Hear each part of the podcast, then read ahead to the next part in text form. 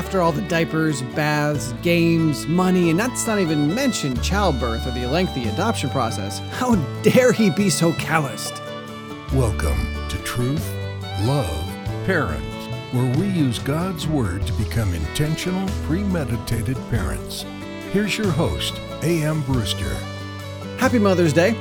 Mothers come in all states and prizes, but which kind of mother are you?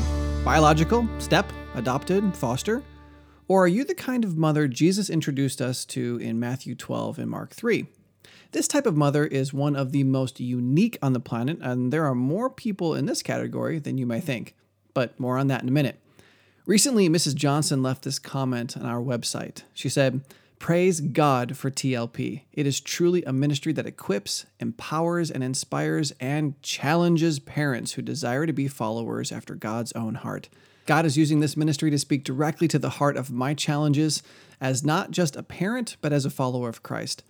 Through the podcast, I'm able to learn and apply biblical principles in my parenting and my personal growth. God is using this ministry to break strongholds and grow me and my family. I am eternally grateful. Well, this is exactly what Team TLP is working toward. And to that end, some of you know that I've been working on a parenting book about God's cure for family strife. If you go over to our Patreon page, you can learn more about uh, TLP's upcoming projects and goals, including that book. Just click the Patreon link in the description to check it out. And if you become an access level patron or higher, you can not only have access to the book before it's published, but you can have input into the actual work itself. And speaking of mothers and newly published books, I want you to know that in about a month, I will have another special guest on TLP. Natasha Crain from the Christian Mom Thoughts blog and author of Keeping Your Kids on God's Side will be joining me in a three part interview. We'll be talking about her ministry, the best devotionals for your kids, her book, and we'll also have an entire episode dedicated to answering your parenting questions. If you'd like to submit a question for Natasha, please email us at teamtlp at truthloveparent.com. We'll also be uh, advertising the interview on Facebook, so you can leave your question there as well. Okay, so that was a lot of information, but it was helpful, so thank you for paying attention. All right, do you think that you're a Mark 3 mom? Let me read the parallel passage in Matthew 12 just to jumpstart the discussion. While he, referring to Jesus, was still speaking to the crowds, behold, his mother and brothers were standing outside, seeking to speak to him. Someone said to him, Behold, your mother and your brothers are standing outside speak, seeking to speak to you. But Jesus answered the one who was telling him and said, Who is my mother? And who are my brothers? Which of you mothers wouldn't feel at least a little offended to hear your son ask this question as you struggled to get to him? After all the diapers, baths, games, money, and let's not even mention childbirth or the lengthy adoption process, how dare he be so calloused? However, Jesus was sinless and not capable of being rude or calloused. And this is an important reminder that just because we may feel offended, it doesn't mean we should. Instead, with further study, we realize that Jesus is teaching us a very valuable lesson about blood, water, and spirit. We talked a little bit about this in episode 13 parenting blood to water. We know the fleshly bonds of blood relations are greatly idolized in our culture. I don't fault anyone for this state of mind, as I too feel more affectionate for my family than I do most other Homo sapiens. Still, the spiritual reality is that the spiritual is a stronger reality. Consider Christ's explanation for his words. And stretching out his hand toward his disciples, he said, Behold, my mother and my brothers. For whoever does the will of my Father who is in heaven, he is my brother and sister and mother. And that was in Matthew 12, verses 49 through 50. This is spectacular. It's stunning. And to some, it's scandalous.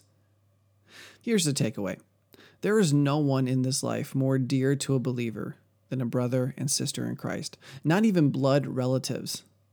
Unless, of course, they too are spiritual siblings.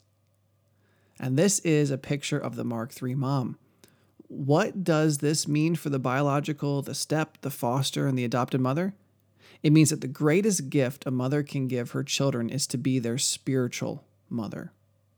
Whether this means accepting Christ as your Lord and Savior, or introducing your children to Him, or both, there's no greater relationship you can have with your kids. There's no better mom you could be.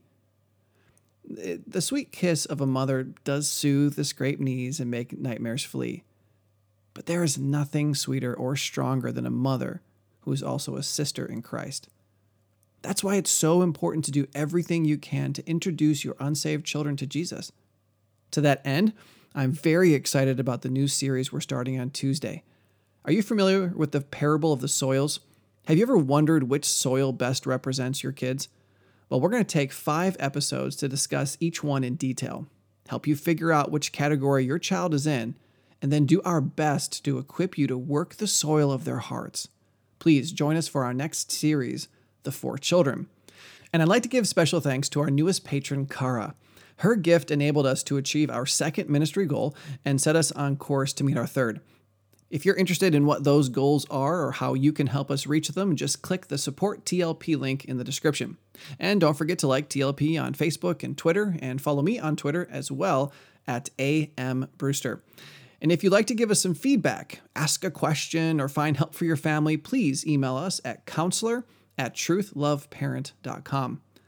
Mothers have life changing responsibilities. But the biggest one of all is reaching your child's heart with the saving truth of Jesus and his sacrifice for their sins. Stay tuned for future episodes about how to win your lost child to Christ and continue being God's witness in your home today. Truth, love, parent is part of the Evermind Ministries family and is dedicated to helping you become an intentional, premeditated parent. Join us next time as we search God's Word for the truth your family needs today.